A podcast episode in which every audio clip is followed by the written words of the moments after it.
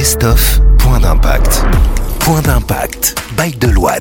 Le podcast Deloitte qui décrypte les nouveaux enjeux business au Maroc et à l'international. Il y a deux piliers. Il y a le pilier technique, et là, il faut maîtriser, il faut savoir lire, il faut savoir analyser, puis c'est pas donné à tout le monde. C'est-à-dire qu'à un moment donné, tout ce que tu as dit, Lamia, à savoir avoir toutes ses compétences, avoir une veille, la mise à jour, et puis Dieu sait que des réglementations, de la fiscalité, c'est tellement compliqué qu'il faut pouvoir être à la page. Il y a le volet, j'imagine, relation client, à qui il faut expliquer, décrypter, peut-être un rapport d'audit. Et ça se développe comment ? Ça se développe...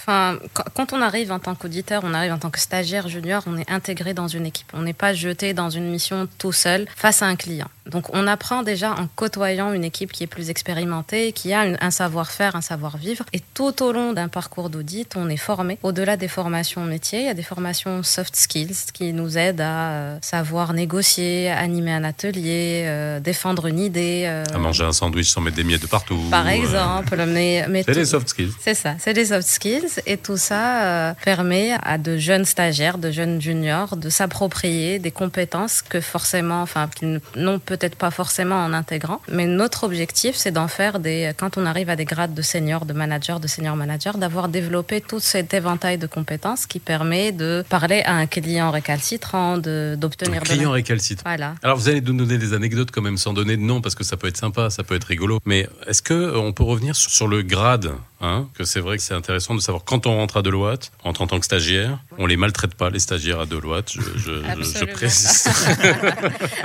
On est bien d'accord. Absolument, voilà. On recrute dans nos stagiaires. Donc, s'ils reviennent, c'est que forcément... Le syndrome de Stockholm, tu connais ?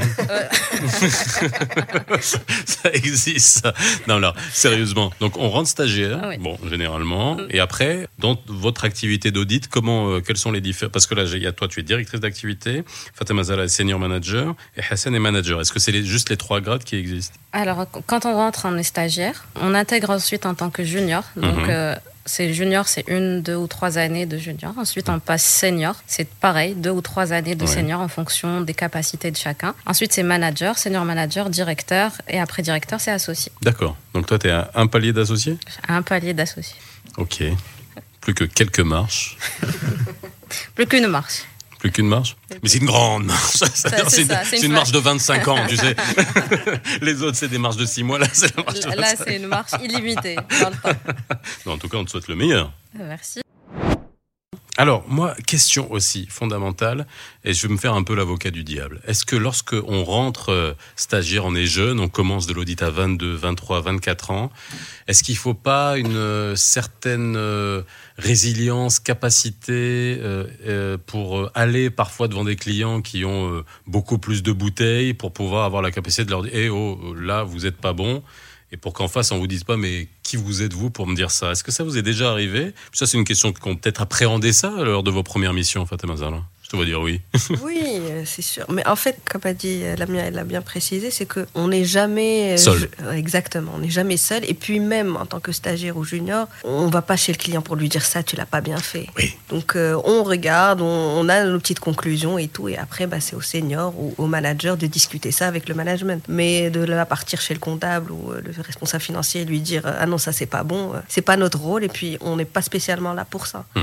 On est là pour remonter des anomalies au management et après, discussion, voir un petit peu comment les choses vont évoluer, c'est-à-dire s'il y a des ajustements à passer, etc. Donc, au final, on a le temps d'appréhender le client et on a le temps de se former, de se forger surtout pour être en contact et en face au client directement.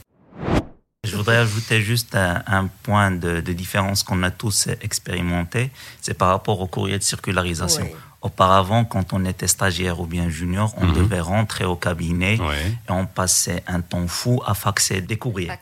Là, alors, à toute la génération Z qui nous écoute, le fax est un appareil qui ressemble à peu près comme à une imprimante où on mettait du papier pour qu'on puisse l'envoyer.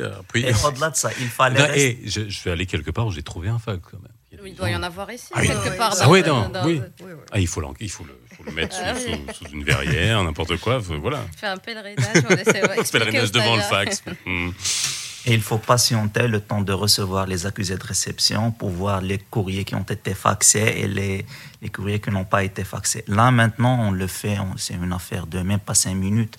Nous avons un outil développé par la firme. On crée une sorte de boîte mail et on intègre juste les adresses mail des correspondants et c'est généré automatiquement. Mmh. Les envois sont générés automatiquement, même la réception et l'état des lieux, ce qui est reçu, ce qui n'est pas encore reçu. Donc ça, c'est un gain de temps énorme par rapport à notre début de carrière à tous. Je te pose la question à toi, Lamia. Tu es la boss de l'activité audit. T'attends quoi de tes auditeurs, de tes auditrices ? Alors, ce que j'attends de mes auditeurs et de mes auditrices, alors un auditeur, c'est pas forcément quelqu'un qui est imbattable sur les chiffres, c'est pas quelqu'un qui fait du calcul mental, mais c'est des têtes bien, c'est des gens qui ont du bon sens. Mmh. Quand on a du bon sens, quel que soit le métier qu'on fait, on peut briller, on peut avancer. On attend de nos auditeurs que ce soit des personnes curieuses, qu'elles aient envie d'apprendre, qu'elles aient envie d'avancer, qu'elles aient envie de savoir comment est l'environnement qui les entoure, comment il est constitué, comment il est destiné à changer. Enfin, qui ne sont pas dans l'attente, mais qui sont proactifs, qui sont dynamiques, curieux, qui ont de l'humour aussi, parce que c'est un métier qui peut être austère, donc au quotidien, il faut pouvoir en rire et sourire et être agréable et être solidaire. Donc, on essaie d'être une équipe avec une humanité qui permet de dérobotiser ce métier qui peut paraître axé sur les chiffres, mais qui ne l'est pas vraiment. Écoutez Point d'impact sur toutes les plateformes de podcast. Point d'impact, le podcast by Deloitte depuis les bureaux de Casablanca.